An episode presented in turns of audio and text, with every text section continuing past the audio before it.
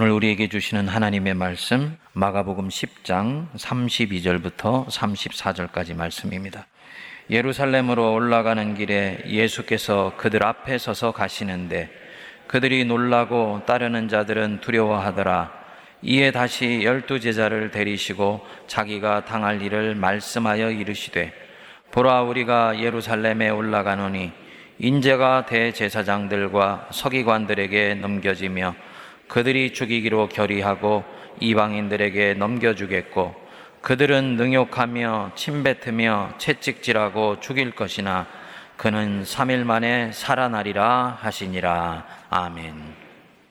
여러분들은 자기에게 크고 작은 고난이나 역경이 밀려올 때 어떤 마음가짐을 가지고 그 고난을 대하십니까?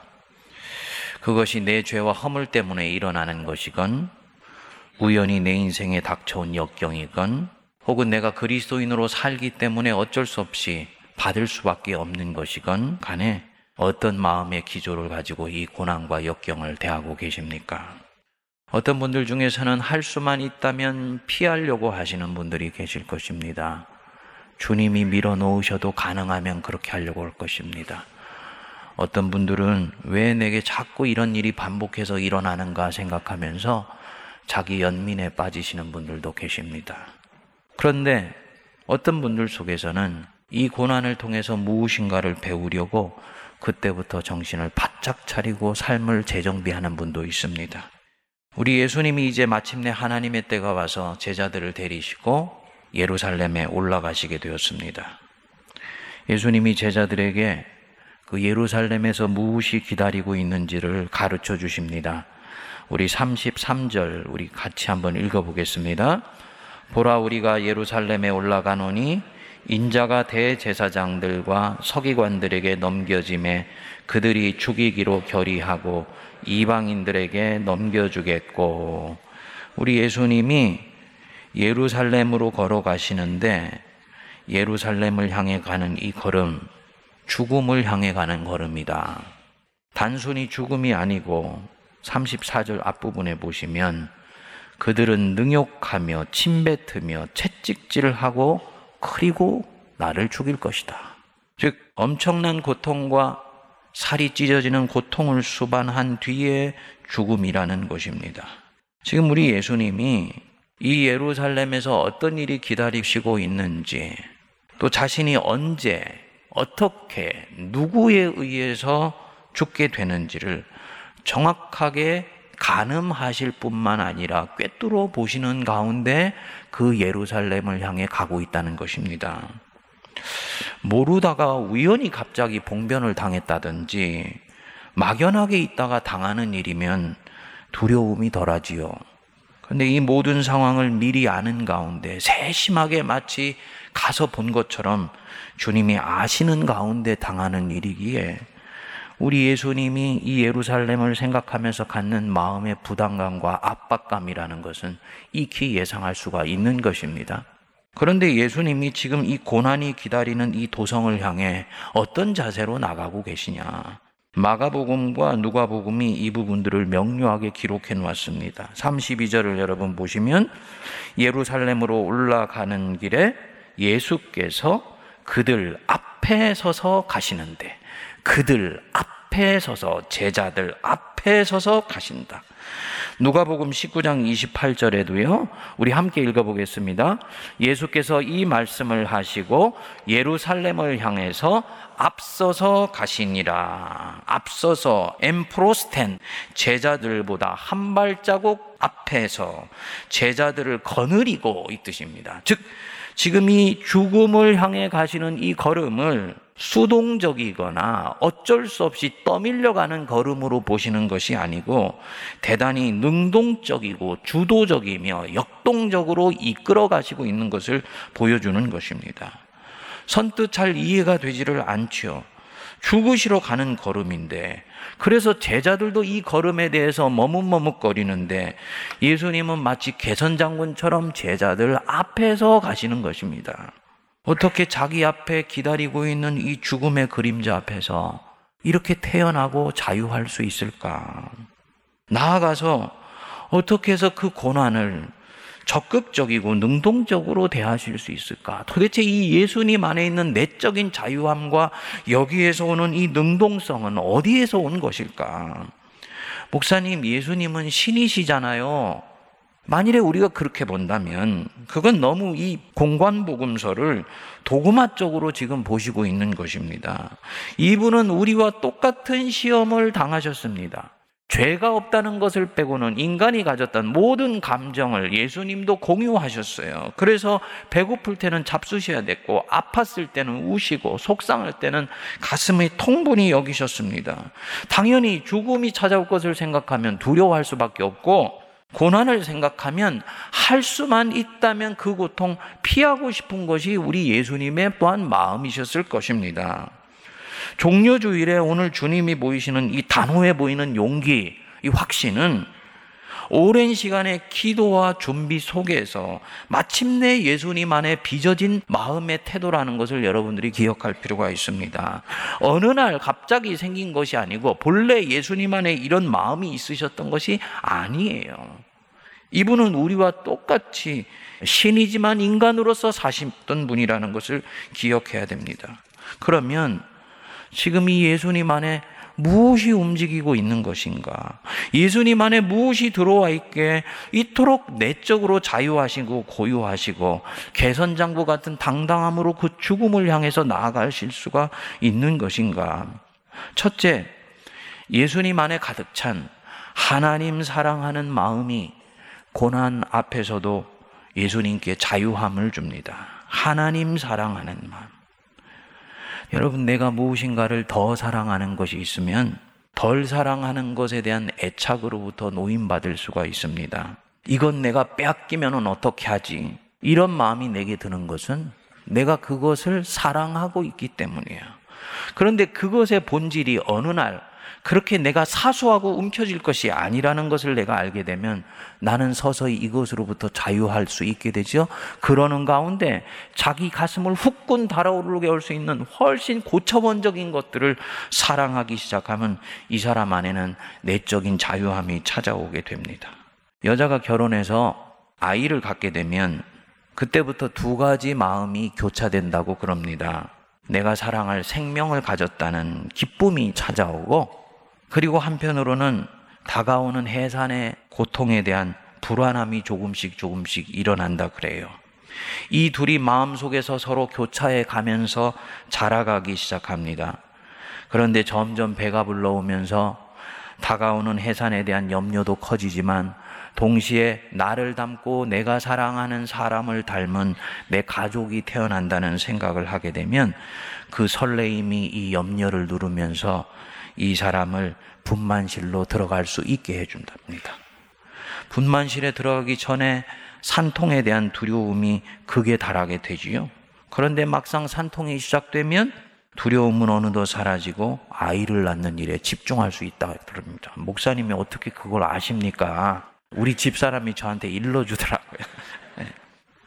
어떻게 이 아이를 낳는 일, 영어로는 레이버라고 그러더라고요. 중노동이라 그럽니다. 그 중노동에 집중할 수 있게 되느냐. 첫째로는 여기서 더 이상 뒤로 물러날 길은 없다라는 것들이 명료하기 때문이고요. 둘째로는 이 중노동이 끝나면 나는 내 사랑하는 아이를 품에 안게 된다는 그 기쁨 때문에 이 중노동을 넉넉히 감당할 수 있는 것입니다. 고통을 기꺼이 감수할 수 있을 만큼 더욱 사랑하는 것이 내 인생 앞에 기다리고 있기 때문입니다. 그래서 이 고통을 넉넉히 기쁨으로 감당을 합니다. 종려주일에 제자들보다 앞장서서 죽음의 태풍을 향하여 나아가는 예수님의 마음 속에 있었던 주조를 이루는 정서가 바로 이것이었습니다. 그동안 우리 한국 교회는 과도하게 예수님을 생각하면 십자가와 부활 사건에 집중되어서 33년의 세월 동안에 예수님 안에서 어떤 영성의 기조가 빚어져 가면서 그 십자가로 예수님을 적극적이고 능동적으로 이끌어 가셨는지에 대해서는 많은 관심을 갖지를 않았습니다. 지난 33년의 인생 동안에 예수님 안에 가장 사랑하는 대상이 생겼습니다. 자기 자신보다도 자기 인생보다도 더욱 사랑하는 그분이 생긴 거예요. 누굽니까? 하늘에 계신 하나님 아버지.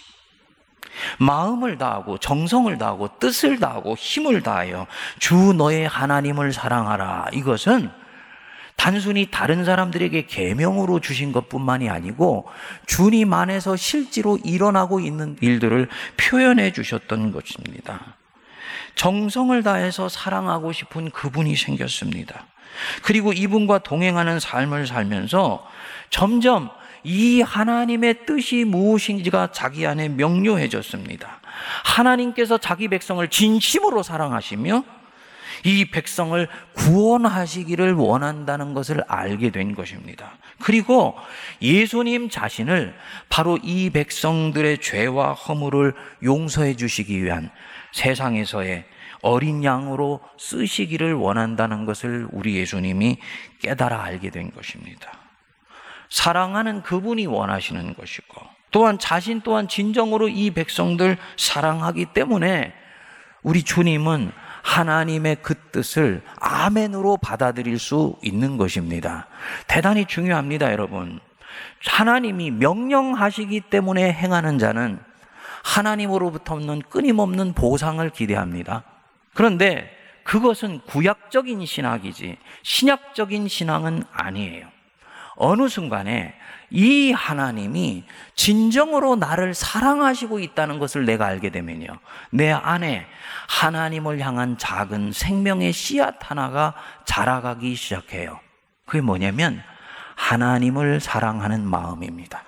이제는 하나님이 명령하시기 때문에 선한 일을 준행하는 것이 아니고 하나님을 사랑하기 때문에 주님의 일에 참여합니다.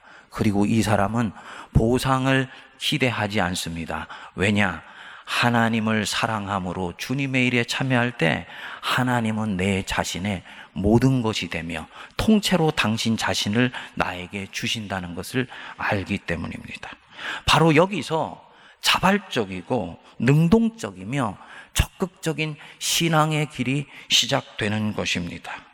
우리 주님이 아버지를 이 세상에서 영화롭게 하고 싶은 마음이 어느 날 들었던 거예요. 하나님 뜻이 내 인생 속에서 이루어지는 것이 자기 마음의 소원이 된 어느 순간이 생기게 되었던 것입니다. 그래서 하나님을 영화롭게 하기 위해서 자기 자신을 하나님을 향해 들이시기 위해서 이 종려주일에 예루살렘에 올라가는 길에 제자들은 머뭇거리지만 예수님은 태풍에 놓은 한복판을 향해서 뚜벅뚜벅 걸어가실 수 있었던 것입니다. 그 뒤에 예수님을 따라 나서는 미성숙한 제자 여러분 베드로 한번 떠올려 보십시오. 얼마나 이 예수님의 걸음과 대비가 됩니까? 자기 스승이 붙잡혀 가는데 예수님을 버리고 도망가기에는 무엇인가 죄송하고 또 예수님 바짝 붙어서 따라가기에는 두려우니까 어떻게 했습니까? 어정쩡한 자세를 가지고 멀찍이 따라가지 않았습니까? 뭐가 다릅니까? 이 베드로 예수님을 사랑한다고 했지만 사실은 자기 마음속에 쪼개어진 마음으로 사랑했던 거예요. 마음을 다하고 정성을 다해서 예수님을 사랑하지를 못했던 것입니다. 그렇기 때문에 결정적인 순간이 찾아왔을 때는 예수님보다 더 사랑했던 자기 자신의 목숨 때문이라도 예수님을 끝까지 신실히 따라갈 수가 없었습니다. 여러분, 저와 여러분들의 신앙의 초점을 주님의 명령을 따르는 것에 두지를 마십시오. 내가 하나님 사랑하는 마음으로 신앙의 걸음을 시작하기 시작하면요. 이 하나님 사랑하는 마음에 지속적으로 내가 관심을 두고 거기에 초점을 맞추면 이 하나님 사랑하는 마음은 내 안에서 점점 자라가기 시작합니다. 마치 농부의 밭에 심어 놓은 겨자 씨와 같아요. 처음에는 지극히 작은 씨앗인데 어느 순간인가는 거목처럼 자라나서 내 인생을 하나님을 위해서 통째로 바치고도 나는 조금도 염려하거나 두려워하거나 걱정하지 않을 수 있는 믿음의 자리로까지 나아갈 수 있게 됩니다. 그리고 그렇게 하면서도 이 사람에는 두려움이 없고 기쁨이 밀려오게 됩니다. 이것이 신학적인 신앙이에요. 그래서 요한일서 4장 18절에는 말씀합니다. 사랑에는 두려움이 없고 온전한 사랑이 두려움을 내어 쫓느니라. 정말로 내가 사랑하게 되면 거기에는 두려움이 없어집니다. 자신을 걸 수 있게 됩니다. 사랑하는 여러분, 왜 신앙의 목표를 지나가는 것에 두십니까? 하나님을 사랑하는 것에 목표를 두십시오. 우리의 믿음이 새로운 경지 안에서 자라가고 있는 것을 구석구석에서 확인하게 될 것입니다. 마음을 다하고 정성을 다하고 뜻을 다하고 힘을 다하여 주 너의 하나님을 사랑하라. 주님이 이렇게 말씀하실 때 그것은 옳은 것일 뿐만 아니라 그것을 준행하는 자에게 결국은 너무너무나 좋은 것이기 때문에 우리에게 당부하시는 것입니다. 바로 그것 때문에 이 사람 하나님을 사랑함으로 나에게 닥쳐든 그 역경 속에서 피하지 아니하고 오히려 그리로 향해 앞장서서 나아갈 수가 있게 될 것입니다. 둘째, 예수님 안에 이미 죽은 자의 부활이 이 시점 되면 들어와 있습니다. 죽은 자의 부활이 예루살렘에서 일어나는 일이 아니고 이미 예수님 안에는 이 순간에 예수님의 마음 안에서 일어나고 있습니다. 부활의 능력이 눈앞에 있는 고난보다 더욱더 좋은 것을 보게 해줍니다. 34절 여러분들이 보시면 그들은 능욕하며 침뱉으며 채찍질하고 죽일 것이나 그대 뭐라 그랬습니까? 그는 3일 만에 살아나리라 하시니라. 여기 이 3일 만에 살아나리라 이 말씀은 죽은 말씀이 아니에요. 예수님의 가슴을 벌렁벌렁 뛰게 만들었던 말씀입니다. 어떻게 해서 자신을 기다리는 그 고난의 태풍 한복판으로 치고 들어갈 수 있는가? 하나님을 사랑할 뿐만 아니라 그 고난 속에서만 결실 맺는 더욱 소중하며 좋은 것들이 있는 것을 우리 예수님이 믿으실 뿐만 아니라 보고 계시고 있기 때문입니다. 무엇입니까? 부활입니다. 죽은 자만이 볼 수 있는 것입니다. 부활입니다. 그래서 보네퍼라는 유명한 신학자는 얘기하기를 부활은 고난당하는 자의 몫이다. 라고 말씀했습니다. 주님 뜻 안에서 당하는 모든 고난은 반드시 성도에게 부활의 열매와 부활의 영광을 가져다 주는 것 여러분 믿으시기 바랍니다.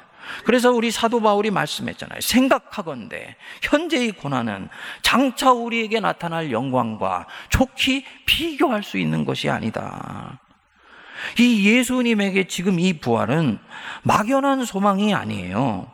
예수님에게는 이미 살아있는 뚜렷한 현실입니다. 이유가 있습니다. 이 부활을 예수님에게 말씀하신 하나님 때문입니다. 저와 여러분들이 경제적인 불경기 속에서 어려움을 당하고 있을 때 내가 사랑하는 어느 친구가 와가지고 나한테 권면했다고 생각해 보십시오. 친구야, 내년 봄이 되면 경기가 풀린다 그러니까 너무 상심하지 말고 힘내. 라고 저한테 얘기했다고 보세요. 그러면 제가 그 친구의 말을 듣고 지금 이 깔아앉아 있는 마음들을 수습하면서 마음을 견고히 믿음의 반석 위에 세울 수가 있겠습니까? 없겠지요. 이유가 뭡니까? 이 친구 사랑하는 내 친구이긴 하지만 나는 그의 말이 진실로 이루어질 수 있을 것이라고 신뢰하거나 확신하지 못하기 때문이에요. 그런데 예수님한테 어느 날 하나님이 오셔서 네가 죽은 뒤에 3일 만에 부활하리라 라고 말씀하셨다면 이 얘기는 예수님에게 전혀 다르게 들리기 시작할 것입니다. 이유가 있습니다. 이때까지 하나님과 동행하여 오시면서 이 하나님, 성부 하나님은 한 번도 예수님을 실망시키신 적이 없어요. 하나님이 약속하신 것은 반드시 이루어졌으며 그분의 이름으로 행했던 모든 것들은 실질적으로 이 땅에서 일어났었다라는 것을 주님은 3년 동안의 공생애 속에서 명료하게 알고 계십니다. 그렇기 때문에 그 입에서 나온 말씀을 이제는 믿을 수가 있습니다. 본 것처럼 확신할 수 있습니다. 3일 만에 살아나리라. 이제 예수님에게 그 말씀은 앞으로 일어날 일이 아니고 하나님이 말씀하셨기 때문에 이미 그것은 자기에게 믿어지는 것일 뿐만 아니라 손으로 만져지는 현실이 된 것입니다. 바로 그것 때문에 이 예루살렘을 향해서 담대하게 나아갈 수가 있는 것입니다. 사랑하는 여러분, 제가 전에 설교를 하면서 성도가 고난을 당하는 몇 가지 이유가 있다고 그랬습니다. 자기가 지은 죄와 허물 때문에 하나님이 징계하시는 경우도 있고, 더 강한 군사로 훈련시키기 위해서 훈련하시는 경우도 있고 구속적인 고난도 있다고 얘기를 했습니다. 그러나 그 어떤 고난도 하나님이 허락하시지 아니하면 절대로 성도에게 있어서 일어나는 고난은 없어요. 뒤집어서 얘기하면 내가 지금 고난의 자리에 와 있으며 고난을 향해서 내가 걸음을 옮기고 있는 것 같다 할 때는 그 고난은 나를 사랑하시는 하나님께서 나를 그 자리로 초대하셨을 뿐만 아니라 그 자리로 밀어 넣으시고 계시다라는 것들을 우리가 인정할 수 있어야 된다는 것입니다. 만일에 그게 사실이라면 내가 사랑하는 그분이 나를 거기로 밀어 넣으셨고, 나를 사랑하시는 그분이 나에게 지금 이 고난을 허락하셨기 때문에 이 고난은 결국은 나에게 좋은 것일 뿐만 아니라 내게 놀라운 은혜의 열매를 주실 것이다 라는 것도 믿을 수가 있습니다. 내가 사랑하는 그분이 나를 밀어 넣으신 건 믿고 움츠러들지 마시고 정면으로 치고 나가십시오. 그게 그리스도인이에요.